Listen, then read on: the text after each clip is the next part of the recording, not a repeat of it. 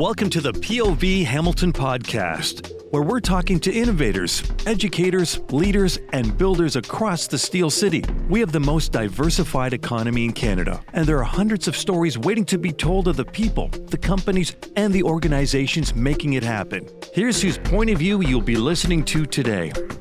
I'm Dr. Laurel Trainor, and I'm a professor of psychology, neuroscience, and behavior at McMaster University. And I also direct the Live Lab, um, I'm a scientist. I study many aspects of musical behavior, how music's processed in the brain, from how infants perceive music to how they learn culture specific musical genres, to how music's important in social interactions and in mental health. Well, the Live Lab is a unique facility. It's a concert hall, a fully functioning concert hall, but it's a research lab at the same time. So it contains equipment in you know, with which we can measure physiology. So we can measure brain waves with EEG. Um, we can measure heart rate, heart rate variability. We can measure little sweating responses uh, that that uh, from people's skin uh, that happen when you feel an emotion or arousal. And so we can measure all of these things in all of the musicians on the stage, as well as in the whole audience. Uh, we also have motion capture, uh, so we can put little markers on, on people, on their heads or on their limbs, and we can measure in real time how they're moving. And this also gives us a lot of information about how they're experiencing the music or whatever performance we're showing them. And so, I mean, I would say, you know, most research on music perception and cognition really involves presenting an individual in a small, sterile lab with some sounds and you know seeing what they can discriminate and what they like and you know and how their brain is processing those sounds. But in the real world when you look across all the different cultures in the world music is usually experienced in a communal setting. So we make music with other people and most often we listen to music with other people. And you know it's really only since we developed technologies to record music that people have begun to listen to music alone uh, you know for any substantial period i mean other than just singing by yourself in a field somewhere. So we wanted to study music the way it's typically experienced and that really meant looking at how people experience music together how we make music how performers perform together how audiences respond to the music and so on. And so really that meant we had to create a space in which we could do that that had you know a real concert setting uh, but at the same time had all the equipment that we needed to to study it scientifically the live lab opened in 2015 um, and we've done a lot of research since then. Uh, many different groups have come in from around the world to do research. So I can tell you about a few of the studies that we've done in one series of studies, we've been interested in how musicians synchronize with each other, you know, particularly in small ensembles when they don't have a conductor. So if you play music, you know that sometimes you speed up, sometimes you slow down. Uh, you know, you have to phrase things. You decide to play some parts louder or softer, um, and you're trying to express different emotions at different points. And so when there's a group of musicians that are trying to do this together, they somehow have to coordinate all of that. And so it turns out it's not an easy thing to do at all. I mean, just within yourself as a musician, if you're playing, uh, you have to be predicting what you're going to play next all the time because it takes your brain a little bit of time to plan the motor movements you're going to need to make to execute that. So you're continually predicting or thinking subconsciously for the most part about what you're going to play next. Um, so if you think about playing with other people, now it becomes much more complex because you not only have to plan what you're going to do next, but you have to plan what everybody else, what you think everybody else is going to do next so that you're with them. Because if you wait to hear what they do, then it's too late, you won't be with them. So we wanted to know how this is accomplished. And so in the series of studies, we looked at body sway. Now it's interesting that musicians will sway their body, they'll move, you know, sort of back and forth like this when they're playing. There's no need to do that to play your instrument. So it's not really about playing your instrument. We think it's like how people gesture with their hands when they talk. And in fact, if you prevent people from gesturing with their hands when they talk, their speech becomes less fluent. So the gesturing is you know coming from the motor system but it's helping us to plan what we're going to say next and similarly we think body sway is accomplishing this in a musical setting so we used our motion capture system and we measured the body sway of each of the musicians uh, in say a string quartet. And we examined how the body sway of one musician could influence the body sway of another musician. And so we found that in fact the way one musician would move at a particular point in time actually from that we could predict how another musician was going to move in the next little bit of time.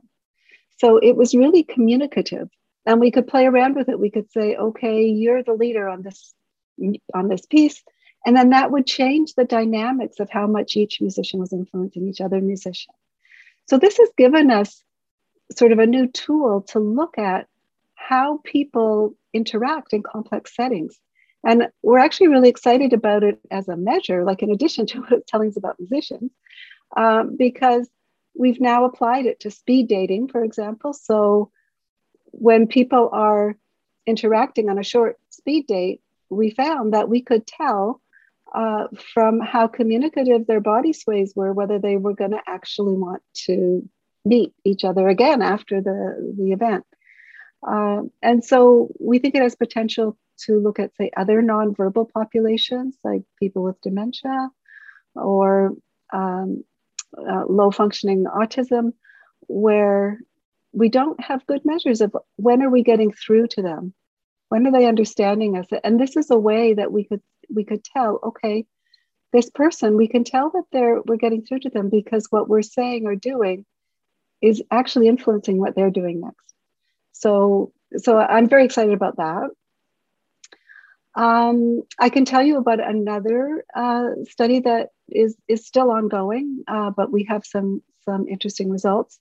And this is proactive music therapy. So, and and it's focused at university students. So it's become really clear during the pandemic, although we started this study before the pandemic, that the uh, university students are often under a lot of stress. They experience a lot of anxiety. And uh, on university campuses, there just isn't, at least in Canada, there isn't enough support uh, for them. Uh, so often, you know, they have to reach sort of crisis situation before they can get in to see someone.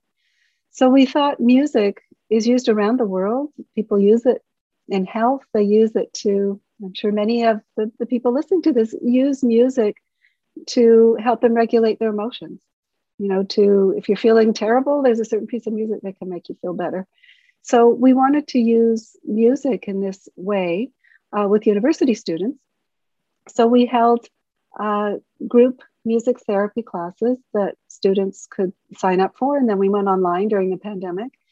Um, and we measured sort of before and after, you know, questionnaires about the the effects of the, the therapy. But we also have been measuring cortisol levels from hair samples. So during the pandemic, people can send in corti- hair samples from home to us to analyze, uh, and we can take heart rate on their phone. So we can measure physiological responses as well. And and the the study is still ongoing, but the to date it looks very much like um, these physiological measures are showing uh, positive effects of participating in the in the music therapy. So we're hoping that this model could become sort of normal uh, across university campuses in Canada, and that it would give students just another tool that they can use for their mental health and controlling stress and anxiety. We know that music is universal across all cultures, all human cultures, past and present. And so being musical is really just part of being human. Uh, and for many decades, centuries, scientists really didn't consider music that important. It was sort of considering, oh, entertainment, perhaps uh, it's nice to have. Um, but the fact that it's universal suggests that it's probably serving more important functions than just, you know, a bit of entertainment.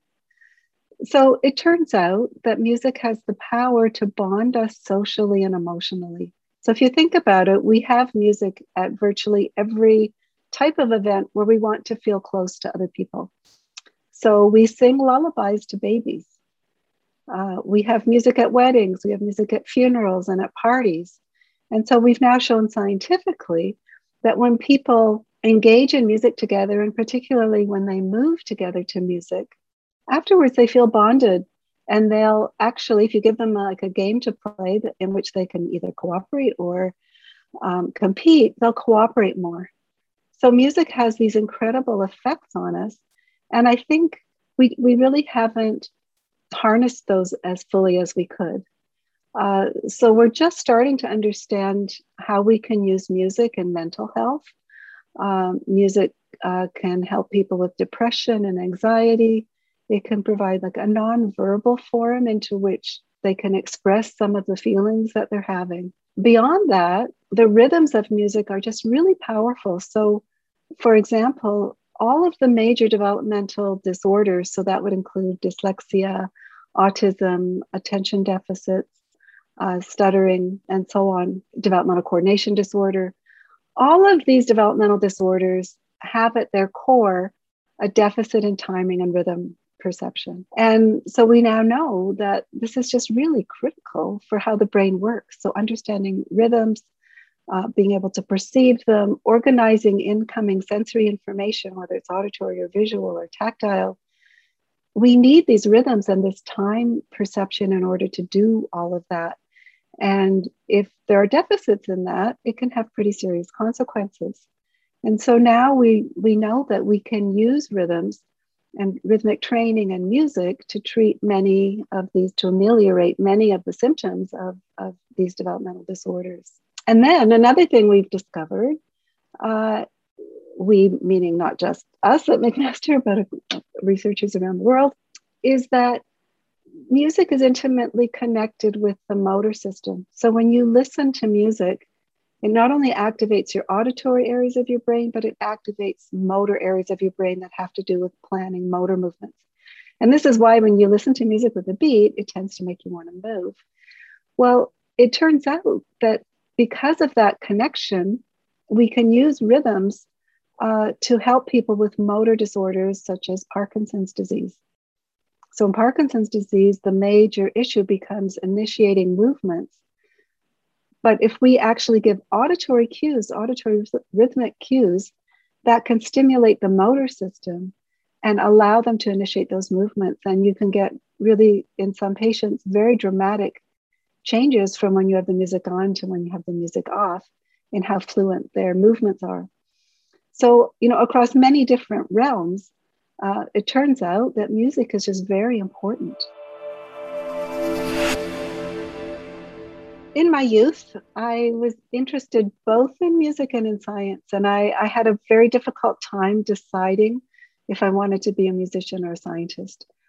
Um, so, in fact, I did pursue a degree in, in music, a Bachelor of Music Performance, but I really missed the science. And so I was also at the same time, uh, that was back in the day when AI was becoming really big. And um, so I was taking computer science courses and sort of interested in artificial brains as well as human brains. And then I finally realized I could actually combine my interests. And, and so I did a degree in psychology uh, and became a neuroscientist uh, where I actually can study music. Um, but I think it's quite interesting to think that until you know the last decade or two, music musical behavior was largely ignored as a topic for psychology and neuroscience. So there's lots of research on memory and cognition and language and all sorts of interesting human behaviors, but almost nothing on music. And so, because music was so important to me and seems to be so important to other people, I really wanted to look at why we have music. What is it doing?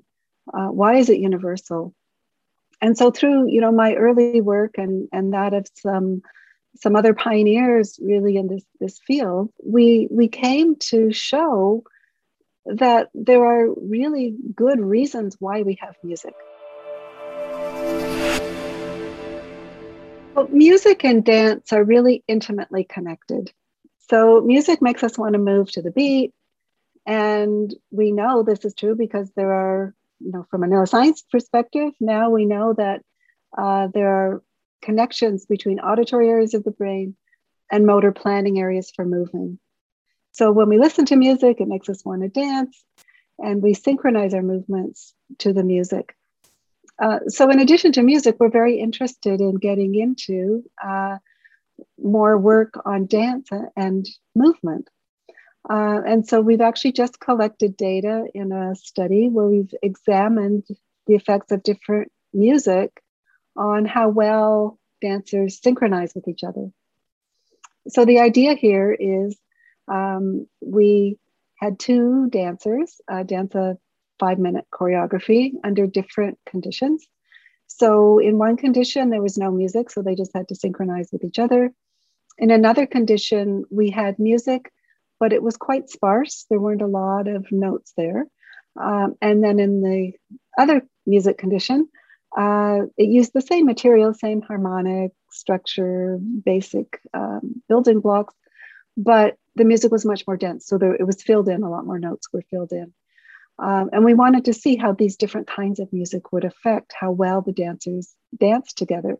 So I should actually say that the music was composed by my very talented graduate student, Emily Wood, uh, who is like many of the people who work in the live lab, not only a scientist, but also a, a musician. Yeah, so we used motion capture. We put uh, reflective markers on the bodies, very, you know, the head, the the torso the, and the arms and legs of the dancers. Um, and then, you know, the many cameras in our motion capture system emit infrared light. So you can't see the light, but it bounces off these reflective markers. And from that information, we can make three dimensional um, models of all the intricacies of how the dancers were moving. And, and so, really, we're interested in how the dancers adapt to each other. Um, so they, they learned the choreography separately in the pandemic, each at their own place. It was composed by Henry Daniel um, at Simon Fraser University, uh, who's a wonderful choreographer. And then we brought them into the live lab. And the first thing we did is have them dance separately, just by themselves. And then we had them dance it together. And so, one of the things that we're now interested in looking at is how did they have to change what they each were individually doing in order to coordinate together. Uh, so how they, how do they adapt? And then the other big question is how does the music affect them?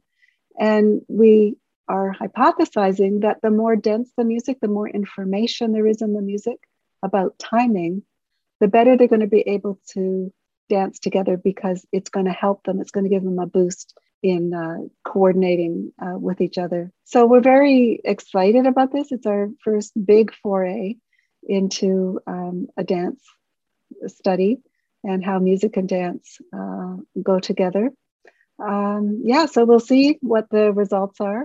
Uh, if you want to hear a preliminary discussion about it at our upcoming conference, we have an annual neuromusic conference is this Saturday, November 20th. And in the evening, we have a sort of public oriented lecture. And Justin London, Dr. Justin London, is going to give it this year. And he's going to give a sort of sneak preview of some of the preliminary results of, of this study. So anyone is welcome to, to come to that. We're actually very excited because this is our 17th annual Neuromusic Conference. So when we started this 17 years ago, there weren't so many scientists interested in music and now there are so many interested in music so we we have uh, you know much bigger turnout than than we used to have. And during the day it's this saturday november 20th and during the day we have three really interesting keynote speakers. So dr Stefanie Hoehl from the university of vienna is going to give uh, a talk on music in social interaction between parents and infants and the synchrony that's important that music allows and how that affects development. And then our second speaker is Dr. Keith Doelling uh, from Paris. And he's going to be talking more about the brain and how rhythms are encoded in the, in the brain. And then our third speaker is Dr. Peter Keller, uh, who's actually, he was in Australia. He's just moved to the Max Planck Institute for Empirical Aesthetics in Frankfurt. And he's from sensory motor to social influences on rhythmic interpersonal coordination. so that's going to be really interesting about how the auditory system uh, influences the motor system through rhythm and how that affects us socially. Uh, there'll be a poster session where you can see the most recent exciting uh, research projects at your leisure. And then, perhaps most interesting, in the evening, we have anyone is welcome to come during the day as well, but in the evening, we have uh, Dr. Justin London, who's going to talk about the coordination of music and dance. And he's going to give sort of a sneak preview of some early analyses of a study we've just done on music coordination, how music affects uh, coordination between dancers. Uh, a lovely dance choreographed by Dr. Henry Daniel.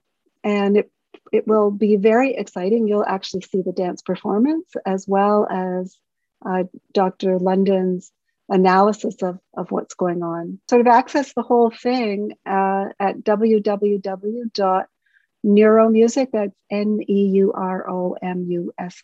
dot C-A.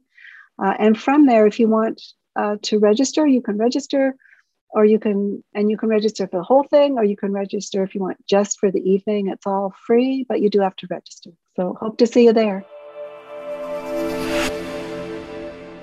At the Live Lab, we're very interested in connecting with the community. So, in particular, the Hamilton and, and region community, as well as you know around the world.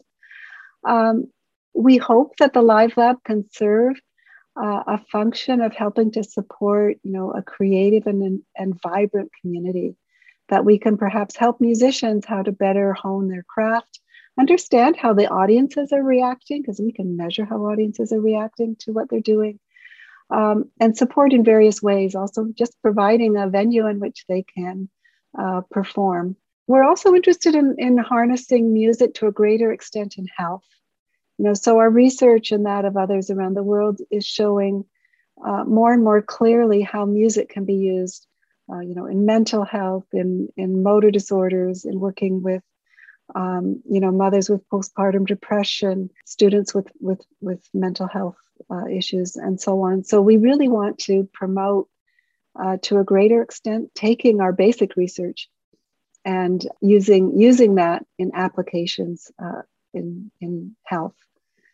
And then finally, I'd like to also talk about a little bit about music education uh, because you know, it's clear now that music education is important. It's not just a frill. And so we'd like our research to actually go out also into the community and supporting ventures uh, in creative ways of, of uh, using music in, in education. And maybe I'll just do a bit of a, a shout out to AFEC, an instrument for every child, who who we also work with, who do wonderful work, you know, bringing music um, to kids across Hamilton. Hamilton has always supported music. There are so many musicians who have come from Hamilton. And our orchestra, the, the Hamilton Philharmonic, is very interested in exploring connections between music and health. Uh, so Hamilton, I think, is a natural place for us to have the Live Lab because of all these, these interconnections. Uh, so in fact, there's been a lot of local interest in the Live Lab, and this really helps us to do our research because we need to interact with musicians and study them and uh, and so on in order to to really accomplish what we want to do. And I'd also say, you know, Hamilton uh, also faces some challenges. You know, there are mental health challenges here, challenges on welcoming immigrants and integrating them, challenges in Indigenous reconciliation, and music affects us emotionally and socially, and it's a big part of our cultures. And so I truly believe that music has the potential to contribute to solutions um, around these these issues. And yeah, I might just note on that on that um, line of thinking, uh, we are planning a study. We put in a grant, which hopefully we'll get, uh, working with um, Six Nations uh, to try to take children, put them together with children from Hamilton who are unfamiliar with their music and have their musicians lead workshops, uh, you know, for six or eight weeks, where all these kids learn together to play uh, some of the indigenous music you know, we think of music as a universal language, but in fact, it really isn't. Different musical cultures have very different rhythmic structures, tonal structures. And so if you just listen to music from another culture, you'll you'll understand some aspects of it, but you won't understand everything about it.